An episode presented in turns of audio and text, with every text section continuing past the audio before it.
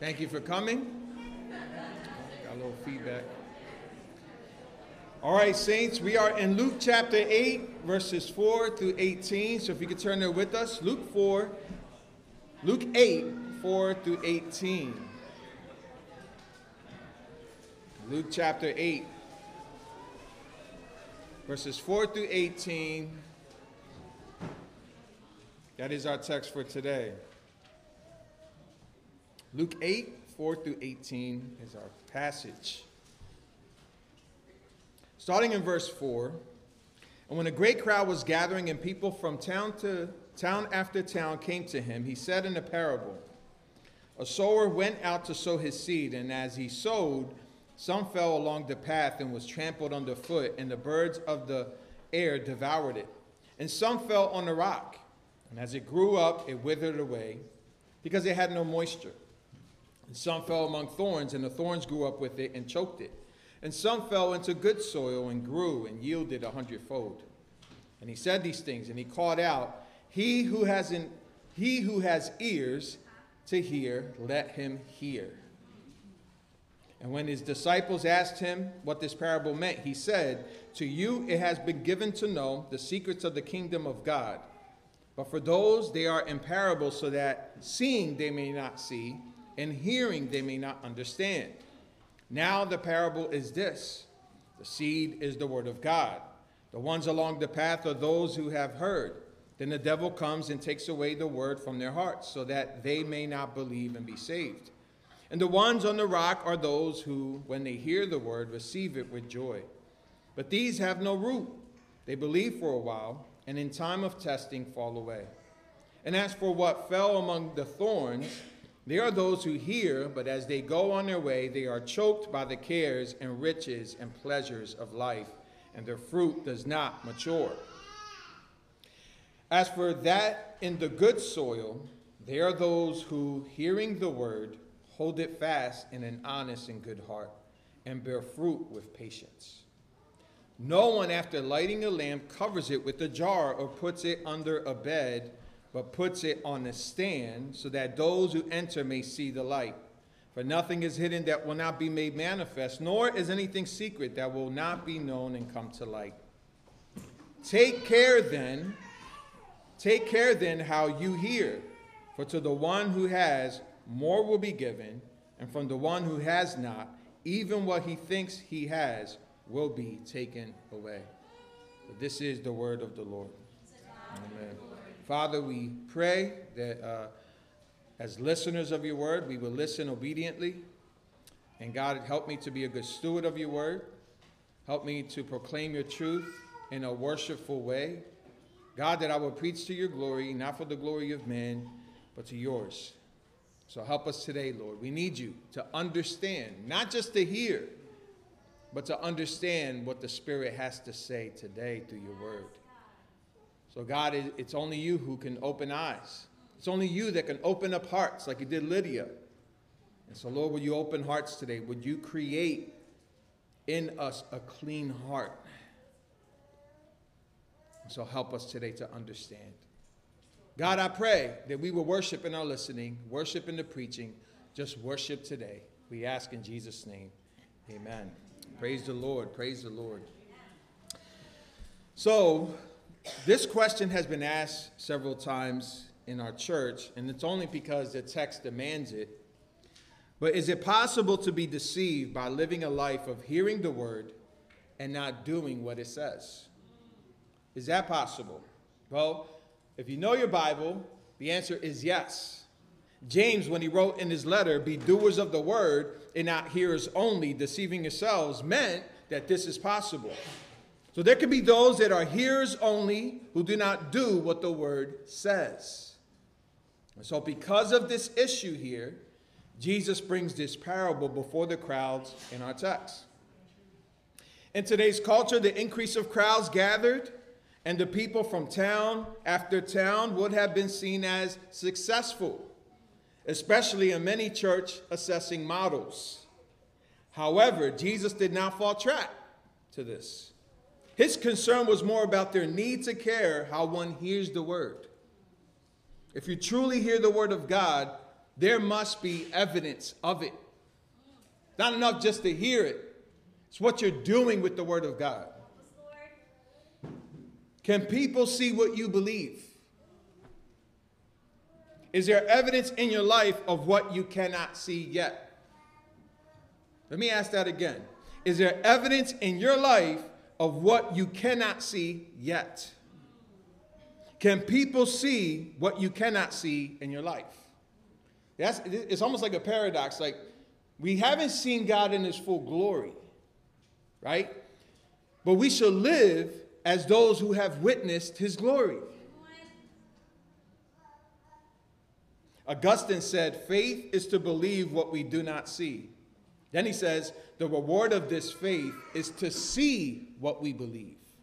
So we should be those that live as, I was going to say as if, we should be those that live knowing that we're going to see him and be with him. There should be conviction of that. Hearing and doing are inseparable in the Christian faith. And it's easy to lose sight of this when crowds and people come from everywhere.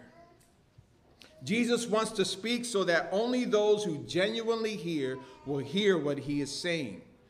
So he's not concerned with the number of people gathering around him. Instead, he is concerned with the genuineness of faith and the condition of people's hearts. That would be our concern here today. I thank God that God is filling up seats here. Amen? But that's not revival. That's not in church planting assessments, just saying, yo, you're doing something right. It's like, well, we're just trying to be faithful to the preaching of the word, to the teaching of it. And we believe that when it's taught and preached carefully and faithfully, not perfectly, but faithfully and carefully, God's people want to eat.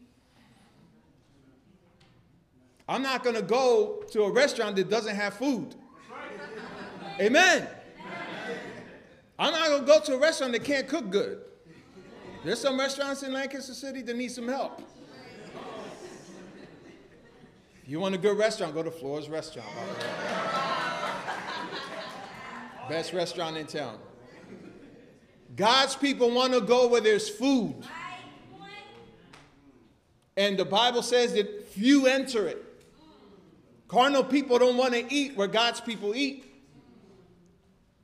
And so this is God's concern. This is the concern of Christ. It's not about the numbers and the town after town people are coming. He's more concerned with their hearts.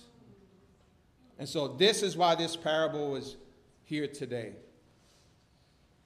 So, four points for us today for you note takers. Point number one the parable shared in verses 4 through 8. The parable shared verses 4 through 8. Point number two, the parable limited, verses 9 through 10. The parable limited, 9 through 10. The parable explained, verses 11 to 15. The parable explained, 11 to 15. And then uh, the parable call, verses 16 through 18, which is interesting based on how some Bible translations divide these verses. But I do believe verses 16 and 18 are tethered to this parable. So, point number one the parable shared. Jesus is continuing in our text his Galilean ministry north of Jerusalem, west of the Sea of Galilee. That's where he's at. And we see in this parable uh, similarities with the other synoptic gospels. Matthew chapter 13 and Mark chapter 4 also record a similar account.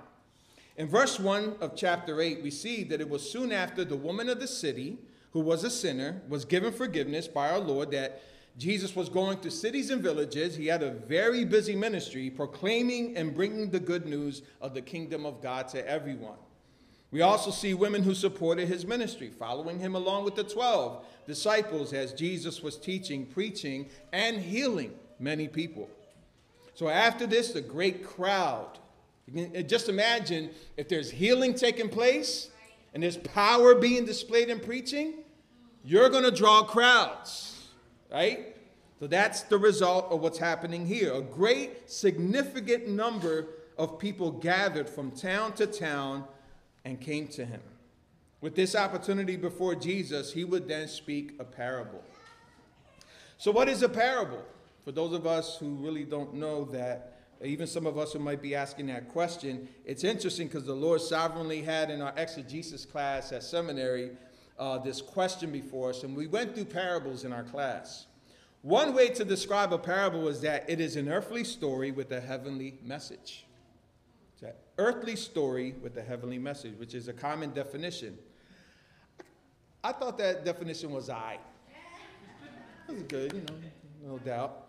But I do like uh, Bible Dictionary's definition where it says this It is a story or saying that illustrates a truth using comparison, hyperbole, or simile a story or saying that illustrates a truth using comparison, hyperbole, or simile.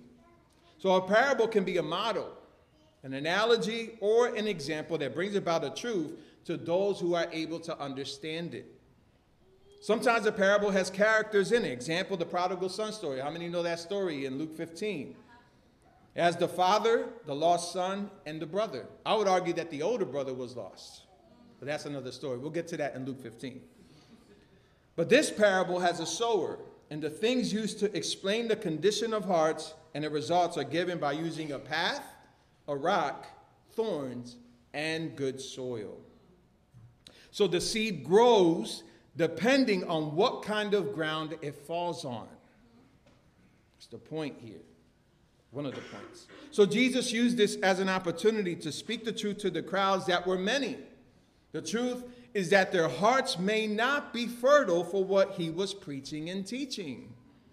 Preaching and teaching doesn't guarantee salvation. God guarantees it by using preaching and teaching. Because you can preach and be lost. You can preach a powerful sermon, powerful meaning its content, and have no spirit. There's unbelieving carnal people in our country preaching on pulpits powerful messages that don't have him at all. God saves. The preacher doesn't save. The preaching of the preacher doesn't save. God saves. And only God can prepare hearts for the word. Let's start, uh, let's start reading in verses 5 through 8 in our text. Open up your Bible. Stay, stay where we're at. Let's read verses 5 through 8. It reads uh, here in verse 5 a sower went out to sow his seed, and as he sowed, some fell along the path and was trampled underfoot, and the birds of the air devoured it. Verse 6 And some fell on the rock, and as it grew up, it withered away because it had no moisture. Verse 7 And some fell among thorns, and the thorns grew up with it and choked it. Verse 8 And some fell into good soil and grew and yielded a hundredfold. And he said these things, and he called out, he who has ears to hear, let him hear. Now remember the picture. There's a crowd before him. He's calling this out to the crowd. And so we do see the saying, He who has ears to hear, let him hear, in all three synoptic accounts. In Matthew 11, Jesus is speaking about John and how he was the Elijah to come. Jesus says in Matthew 11, 15, He who has ears to hear, let him hear. Jesus does this again in the parable of the sower, Matthew 13, when explaining the weeds. He repeats this in Matthew 13 43. Mark also records Jesus saying this in Mark 4, and in Luke here only in our passage. So, also in the book of Revelation, you see John the Apostle saying something similar to the seven churches after warning and correcting them. He said it this way, though He who has an ear, let him hear. Then he says, What the Spirit says to the churches. So, what does he who has an ear, let him hear mean? Well, if you remember, if you've been walking with us through the Gospel of Luke, we talked about what behold means, right? To behold means to pay attention to what is about to be said. When Jesus says, He who has ears, let him hear, he describes a person with ears, which means that they can hear, not just listen and hear sound, but understand what's being said. Jesus is calling out a truth that some cannot understand what is being said and taught, and those who cannot understand are not genuinely hearing. They're not understanding what's being said. So the understanding of this parable is limited to those with ears to hear the truth in the parable. So understanding is dependent on having the means to understand. Not everyone has ears to hear, and God does not give everyone ears to hear. What do you mean, Pastor Los? No, we'll get into it. This reminded me of when Jesus spoke to Nicodemus, who was not a believer. In John 3 7 through 8, Jesus said, Do not marvel that I said to you, Nicodemus, you must be born again. Nicodemus was a teacher, he, he was someone who knew the scriptures. And then he says in verse 8, The wind blows where it wishes, and you hear its sound, but you do not know where it comes from or where it goes. So it is with everyone who was born of the Spirit. So the ability to understand, to hear what the Spirit says, comes from the Spirit of God. God gives to whom he wills ears to hear. Remember who is there while Jesus is saying this. Remember, it's a great crowd that was gathering, and people from town after town came to him. But within the crowd, within that crowd, did everyone have ears to hear? No. Which is why Jesus said what he said. The parable is limited, not in its content being heard, because right now, maybe some of us here don't have ears to hear. You're hearing content, but you're not understanding. Do you have ears to hear today? The parable is limited not in its content being heard, but in its meaning to be understood. That's where the limit is. So, in our second point, the parable limited in verses 9 through 10. Let's read those verses together. Oh, you don't have to read it out loud, I'll do it. Verse 9 And when his disciples asked him what this parable meant, verse 10, he said, To you it has been given to know the secrets of the kingdom of God but for others they are in parables, so that seeing they may not see, and hearing they may not understand.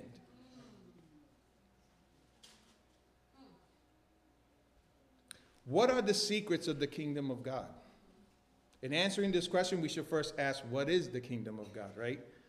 Well, another dictionary says that the kingdom of God refers primarily to God's kingly power exercised over creation and people.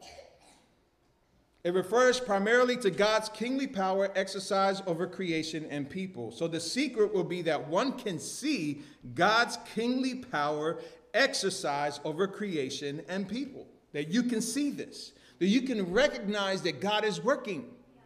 You can see it, you can know it. In fact, sometimes you can feel it. Sometimes I know God is working, even when life says He's not. Have you been there? Where it feels like everything's not working out. But somehow you're given grace to understand that God is working in it. See, you have ears to hear, you can see. What makes it a secret is that people do not understand and even recognize the work of God in the world. The parable before us today reveals the work done in the heart to understand and explains why people do not understand. This parable does. So his disciples understanding these things is given to them, but Jesus leaves people to their lack of understanding by withholding the ability to understand what he is teaching. So he's saying it in parables intentionally so that they would not understand. It's getting a little quiet up in here. Luke 8:10. He said, "To you it has been given to know the secrets of the kingdom of God. But for others they are in parables so that seeing they may not understand and hearing they may not understand." Understanding here means the ability to comprehend. And so the crowds heard what Jesus said, but how many of them could understand, comprehend what Jesus was teaching? The parable here is limited to those who have ears to hear. The ability to understand the things of God comes from God. Paul made it very clear in Romans 4, uh, Romans chapter 8, verses 4 through 8. He says, In order that righteous, uh, the righteous requirement of the law might be fulfilled in us, who walk not according to the flesh, but according to the Spirit, For those who live according to the flesh set their minds on the things of the flesh, but those who live according to the Spirit set their minds on the things of the Spirit. For to set the mind on the flesh is death, but to set the mind on the Spirit is life and peace. For the mind that is set on flesh is hostile to God, for it does not submit to God's law. Indeed, it cannot. Those who are in the flesh cannot please God. So they can't submit to the law of God and they can't please Him. They have total inability to do so. 1 Corinthians 2:14 The natural person does not accept the things of the spirit of God for they are folly to him. And he is not able to understand them because they are spiritually discerned. They're not able to. It's inability. In other words, those without salvation cannot please God and cannot understand the Spirit of God. So understanding has to be given by God. I don't know why this is so controversial. It's clear, it's right there. We cannot please God apart from God. Apart from God saving us and delivering us, changing our hearts. I wasn't looking for God. He found me. He's looking for worshipers, John 4. I'm worshiping self. I'm worshiping the God of this world and all the treasures of the world. He sought me and he rescued me and took me out of my destruction and ruin. That's why he's called a savior. If you're here today and you understand the meaning that the truth of the gospel has transformed you into a person who has been born again, changed, and given a passion for God, and you're living a life of obedience to the Lord, listen, it is evidence that grace was given to you. It wasn't discovered, it was given to you. It's not dependent on you. Grace is not dependent on you. The word was sown into your heart. The heart that God has has been given to you. Your heart has been made fertile. However, for those who hear and maybe even like teaching or theology, but have not come to genuine saving faith, Jesus tells us what is at the root of this issue. Jesus gives what the root problem is in his explanation of the parable. A third point, the explanation. The parable explained in verses 11 through 15.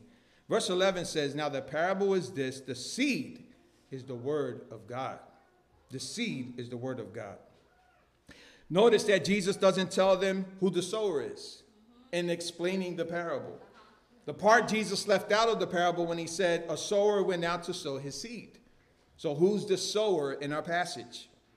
It is the one who sows the word of God which Jesus was doing throughout Galilee. In, in another parable, Jesus, when explaining the parable of the weeds, said that the one who sows the good seed is the Son of Man. It's not said here in our text who the sower is, but there is no doubt that Jesus is already doing the work of sowing God's word. That's what he was doing, preaching and teaching. That's what we do as churches sow the word of God. That's why I tell people sow and believe that God will save. God, He'll save someone who got a jacked up sermon. So you can have a jacked up preacher with a jacked up sermon, and God still saves somebody. Because it's not on the preacher. Thank the Lord. There's sometimes I preach a sermon, man, I go home discouraged. Straight up. I was telling Wayne the other day, the life of a preacher includes some sermons that weren't that good. And y'all have to sit on that. But you got to pray for us. So if we preach a sermon that's, you know, you need to pray for us. Because that happens. God will do that sovereignly to show that preacher that they need him. Sowing is what we're called to do. And then when God brings growth, that's what he does. The seed is God's word. God's word meaning what God has spoken and written. God the Son in our text is speaking. Furthermore, what many have heard through the ministry of Jesus is the word of God written and correctly explained. So the seed is God's word, what God said and wrote in Scripture. Jesus goes on to explain the parable by, the parable by giving four conditions of the heart. Three of them reveal what happens when the heart is not fertile. The only one shows what happens when the heart has held fast to the word of God honestly and reasonably, which can only come from God's saving work. So, in all four descriptions, we see that all heard the word, but only one could bear fruit. Y'all need to listen very carefully here. Verse 12, in the first uh, subpoint, what was sown along the path, in verse 12, the ones along the path are those who have heard. Then the devil comes and takes away the word from their hearts, so that they may not believe and be saved. So, what does it mean to have heard? There's a difference, between hearing and possessing the word.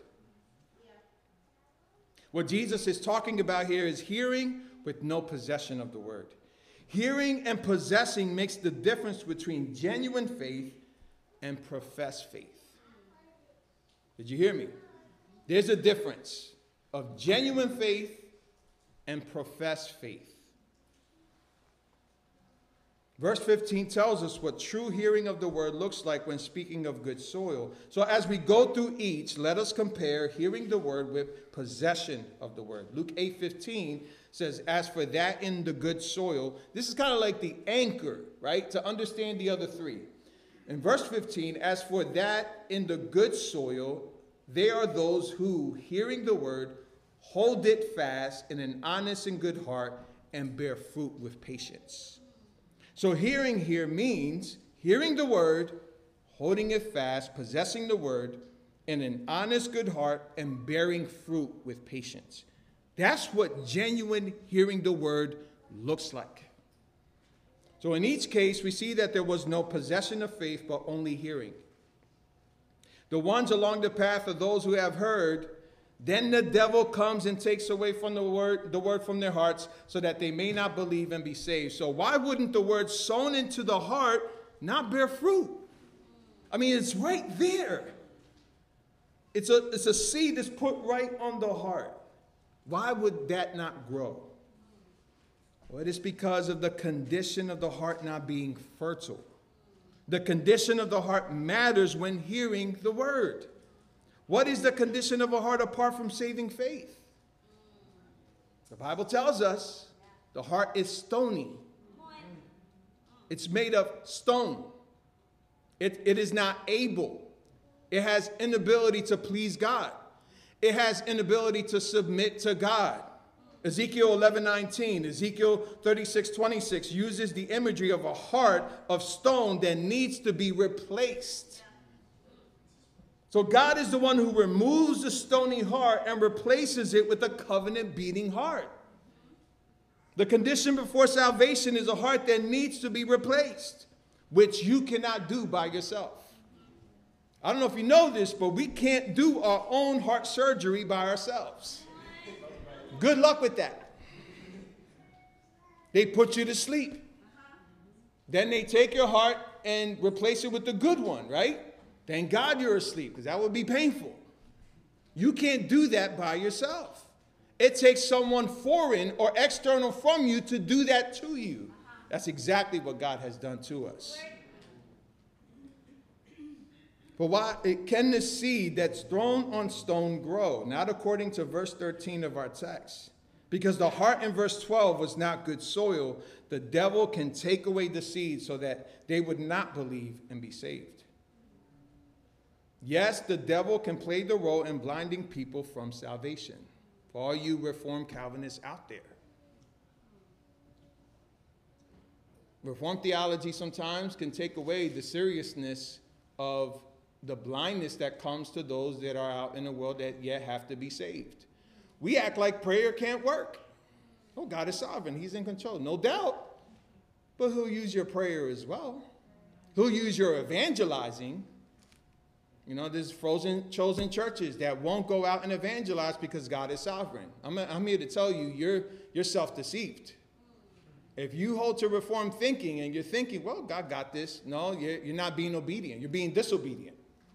God will use evangelism, He will use missions, He will use prayer to bring people to faith. 2 Corinthians 4 4, it's in the scriptures. In their case, people outside of the covenant, in their case, the God of this world has blinded the minds of the unbelievers to keep them from seeing the light of the gospel, the glory of Christ, who is the image of God. It does not mean that the devil can stop God from saving, but the devil can take away what was sown into a heart that is not fertile for the word. This is why prayer for those who are not of faith matters. Only God can replace a stony heart with a covenant one. The devil can, can and has blinded people from seeing the light of the gospel. Some people hear but remain blind and unable to bear fruit because their hearts are hearts of stone, which allows the devil to come and take away what can save them.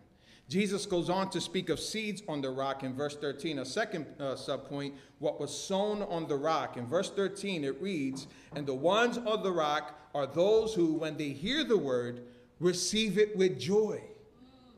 But these have no root. They believe for a while, and in time of testing fall away.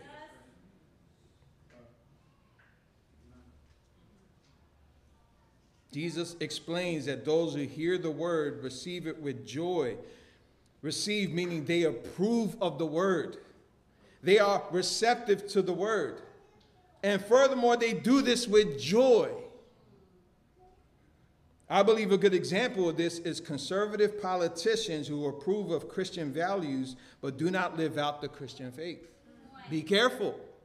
Just because they're down for the gospel don't mean they're down. Some liberal politicians speak at minority churches. They approve with their mouth the church community, but deny the gospel with convictions contrary to God's word. Both are deceiving, and both can do what they do with joy, but for the wrong reasons. Just because they're clapping with us, just because they're dancing with us, just because they're rejoicing with us, doesn't mean they're of us.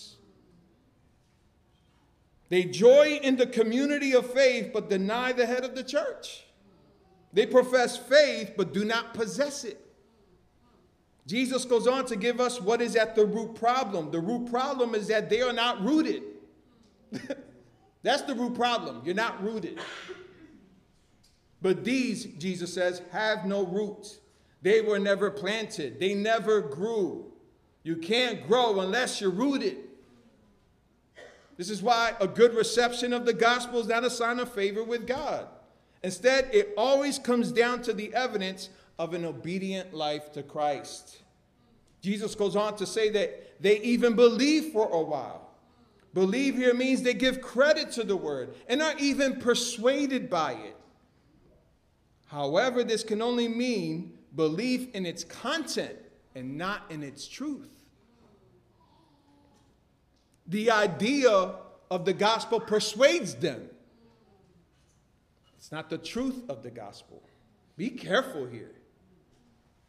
Do you rejoice in the truth of who Jesus is, or do you just rejoice? Man, the worship was banging. Today they killed it, by the way. Our worship team did their thing today. I was so encouraged every time I hear uh, Jim and everybody playing the bass and this, you know, and then Vic does this double step thing with the drums, I was like, whoa, these guys are amazing. But then I had to be like, you know what? It's not about them though. Get my focus on Christ and focus on what's being said about my God. You can get caught up in that. Your, your worship could end up being dependent on how it sounds rather than on the God who deserves it. See, this idea of God is not enough. It's the truth of God that should pierce your heart. Is there conviction? Is there this, this deep sense of God, the, the, the love of God that struck you to the point of obeying? You can't help but to obey. And when you disobey, you know you did wrong and you repent, you go to God in prayer? Are you genuinely persuaded by the truth? An example of this tension is found in James 2 18 through 19, where he says in James 2 18 through 19, But someone will say, You have faith and I have works. Show me your faith apart from your works, and I will show you my faith by my works. Then he says in verse 19 of James 2, You believe that God is one. You do well. Content's good. Even the demons believe and shudder. Content is not enough. The gospel is not asking you to believe its content, it's asking you to believe in the Christ.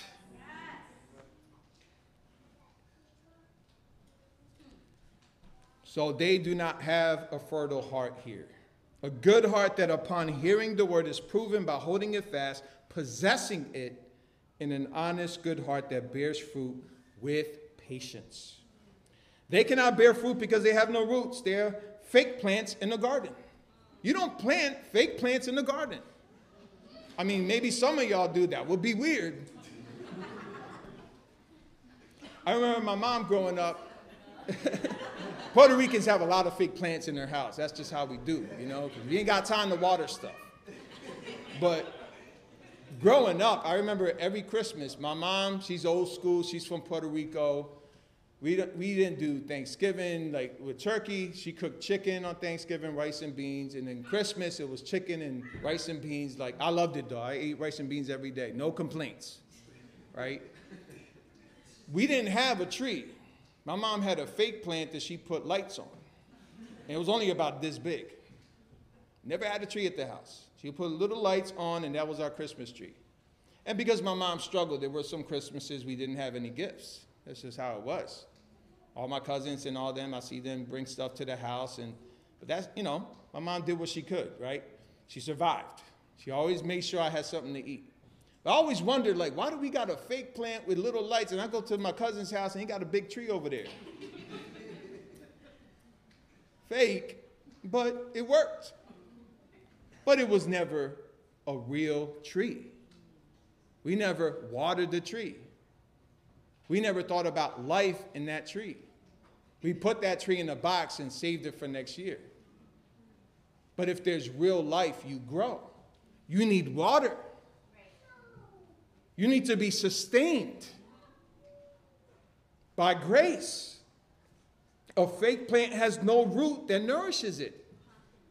However, a real tree that is nourished has real roots and is firmly planted. So, in the time of testing away, he says, because they are not rooted, they fall away, bearing no evidence of actual possession of the word. There's a lot of fake Christians, man. People faking it. They're faking it to make, you know, fake it to make it in church. As long as I get my religious thing going on, I can go home and feel good about myself. No, God is demanding your heart. He's demanding your life. Are you rooted? You can be receptive to the word of God and believe for a while, yet have no root. Jesus does not want fans, he wants sons and daughters who have been born again and radically changed by the word. He wants obedience, not ritual. He wants a rooted people, rooted in his word.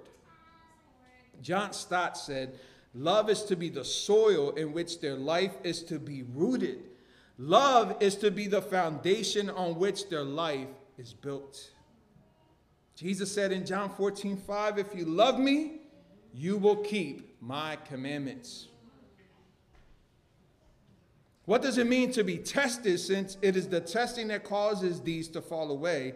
It means that when we face a trial, a situation that tugs at our heart to do what is sinful, when temptation comes, we continue to live a life of conviction. We continue to hold the word of God in our hearts. And saint, when we fail, if we confess our sins, he is faithful and just to forgive us our sins and to cleanse us from all unrighteousness. Because I know how it is. I know the Christian life well. Been a Christian for a long time now. There are seasons when we fail. There are seasons when we fall short. There are seasons where I'm not looking like a good tree. I'm looking like that fake plant at my mom's house.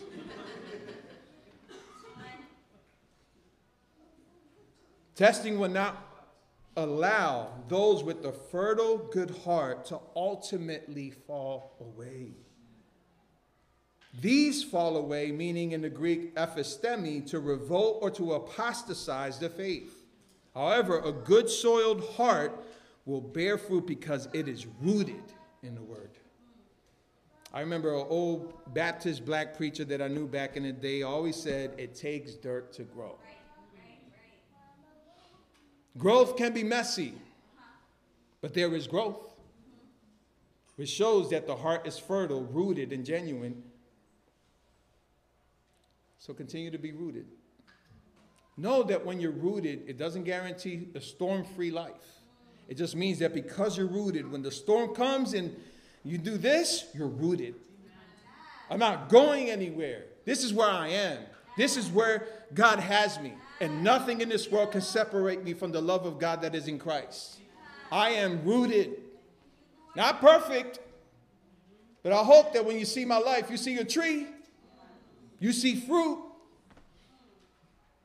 Growth can be messy, but nonetheless, there is growth. Third subpoint, what fell among thorns, verse 14. As for what fell among the thorns, they are those who hear, but as they go on their way, are choked by the cares and riches and pleasures of life, and their fruit does not mature. Thomas Brooks said, Earthly riches are called thorns, and well they may.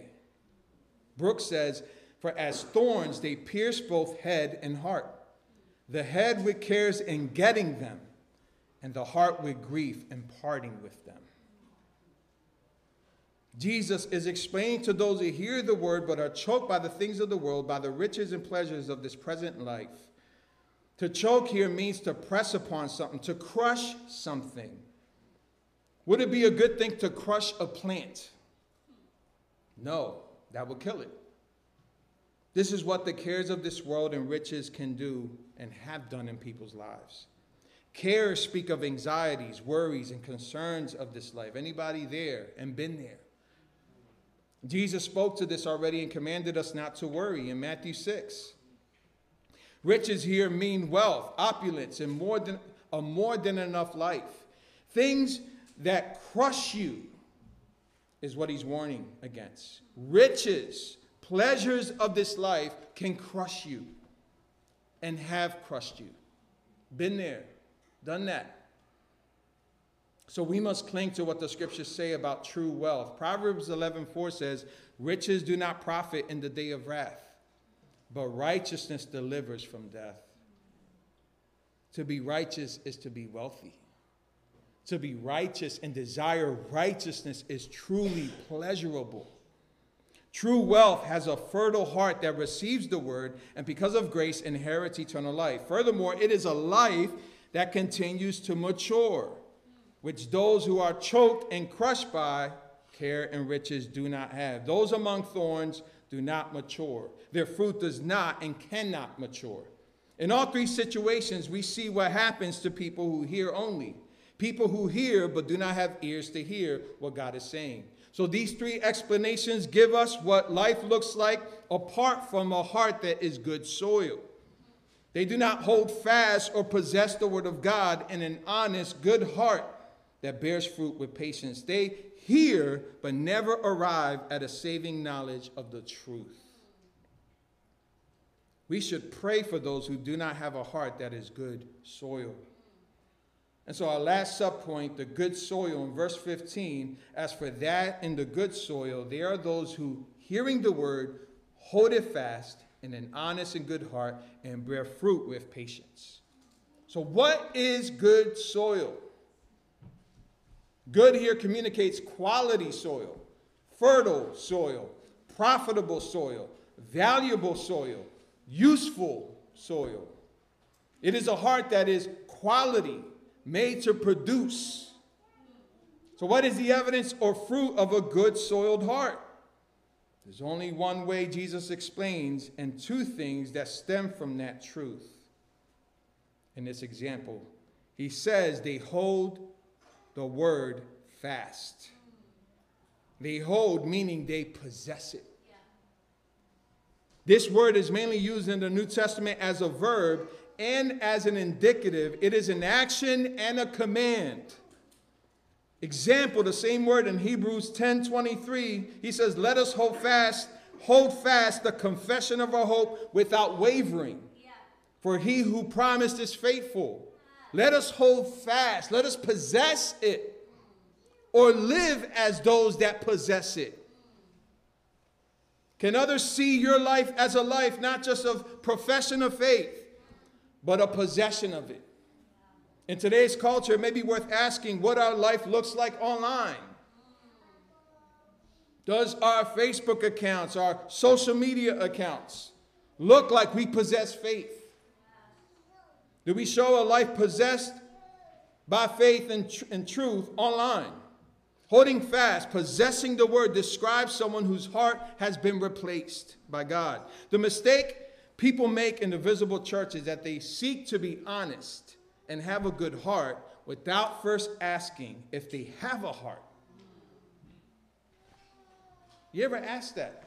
How do I know I'm saved? Do I have a heart that's been replaced by grace? God is not out for a good moral life. He's not about taking your heart that is corrupt and, and then just leaving your heart there, leaving you at a place where you're unable to please Him. He's about replacing your heart that beats for His glory. God is not out to change your behavior, He's out to make you born again, where you change because you have a new nature. Your behavior comes from a new nature. This is what must happen when the heart is foil, uh, fertile for the word of God, which is why only God can do this. One of the evidences of a replaced heart is honesty. Honesty means to have a disposition for good. Honesty comes from a good, fertile heart. However, some seek honesty for a good heart. That's not what God has called us to do. We seek Him to know how to live honestly. Jesus tells them what happens when the word is sown into good soil. A disposition to do good is inseparable from a good soiled heart. People in the world can attain honesty as a way of living, but they cannot attain a heart that's been replaced. And the result is honesty, which is accredited to God's word. A good heart means functional, productive, fruitful. So when Jesus speaks of the heart, he's speaking of a person's interior. He messed you up. He messed everything up for you. What do you mean by that, Well, If you're a sinner apart from grace and you have all these plans to please yourself and He saves you, He messed you up. He messed with your plans. Thankfully. Because now my plans are heaven. My plan is to see Him and to be with Him. I have a heart that now beats for His glory. The inside core of a man or woman with a heart that can receive the word is rooted in the word. A good heart produced by God's fruit. And bearing fruit is done with patience, as our text says. So, a, a Greek English lexicon talks about patience this way the capacity to hold out and bear up in the face of difficulty, endurance, fortitude, steadfastness, and perseverance. To hold up in the midst of great trial is patience. Then it says, the act or state of patient waiting for someone or something. So when I'm facing trial, bear it up with patience, bear it up with confidence, bear it up in faith. Stop being weak. I'm not being nice right now, but stop being weak. We should live rooted Christian lives where the storm comes and we're not uprooted. No, we're firmly planted in God's word. And we should show a life of patiently waiting for someone, for our Lord's return. It is to be fruitful even in the midst of facing difficulty. It is to be fruitful even when someone is difficult in your life. It is to endure, have fortitude, be steadfast, and to persevere. This is the result of God's work in the field of his people. Warren uh, Wiersbe said it this way Jesus used the image of a seed to illustrate the great spiritual truth that there can be no glory without suffering, no fruitful life without death, no victory without surrender. For those in my hearing today who have come to saving faith, my call to you is be fruitful, grow, love, encourage. And when you're going through trial, grow, love, encourage. Don't let the trial dictate your walk. Grow, mature, seek the scriptures, look in the mirror of God's word and say, yo, I'm not look I look ugly today. I'm not looking fly today. I thought I was good, but no, God's word's telling me that something is wrong here and I need to repent. Look into the word for correction, training in righteousness. That's what this parable is about. And so I'll leave you with the call, saints. I just want to read the last couple verses in verses 16 through 18 and give you this charge that Jesus gives after this parable. Let us read verses 16 and 18 to close. Verse 16 No one, after lighting a lamp, covers it with a jar or puts it under a bed, but puts it on a stand so that those who enter may see the light. Verse 17 For nothing is hidden that will not be made manifest, nor is anything secret that will not be known and come to light. Verse 18 Take care then how you hear. Remember? Let me read that again. Verse 18. Take care then how you hear. He who has ears, let him hear. For to the one who has, more will be given, and from the one who has not, even what he thinks that he has will be taken away. He who has an ear today, let him hear. Do you hear? Do you have a good soiled heart? It might be dirty, it might be messy, saint, but are you alive? Or do you have a heart of stone? Our prayer today is that you come to that faith. We're not better than you here today. God has decided in his overall sovereignty to save us, to love on us, to show us Christ. He could do the same for you. Cry out to the Lord. Cry out with the brokenness. Look at your life and see, man, it got to be more than this. There is. There is. I've never regretted my walk with the Lord. Ever. Even when I had great loss and great trial, I've always seen that God is good. God is good. He created a good soul heart in my heart, and He's growing my heart. I pray that that will be you here today, saints. Let us pray. Father, we thank you. We ask that you will be with us. Would you save? Would you deliver? Would you renew today, God? We pray for those that have stony hearts today that they will come to faith. Only you can take the heart of stone and replace it with a covenant heart. Will you do that today? And for those of us who have a covenant beating heart for your glory, God, open our eyes to see your work, to testify of your beauty and worth, that even in trial we would thrive and grow. Help us to bear fruit with patience, to do it for your glory.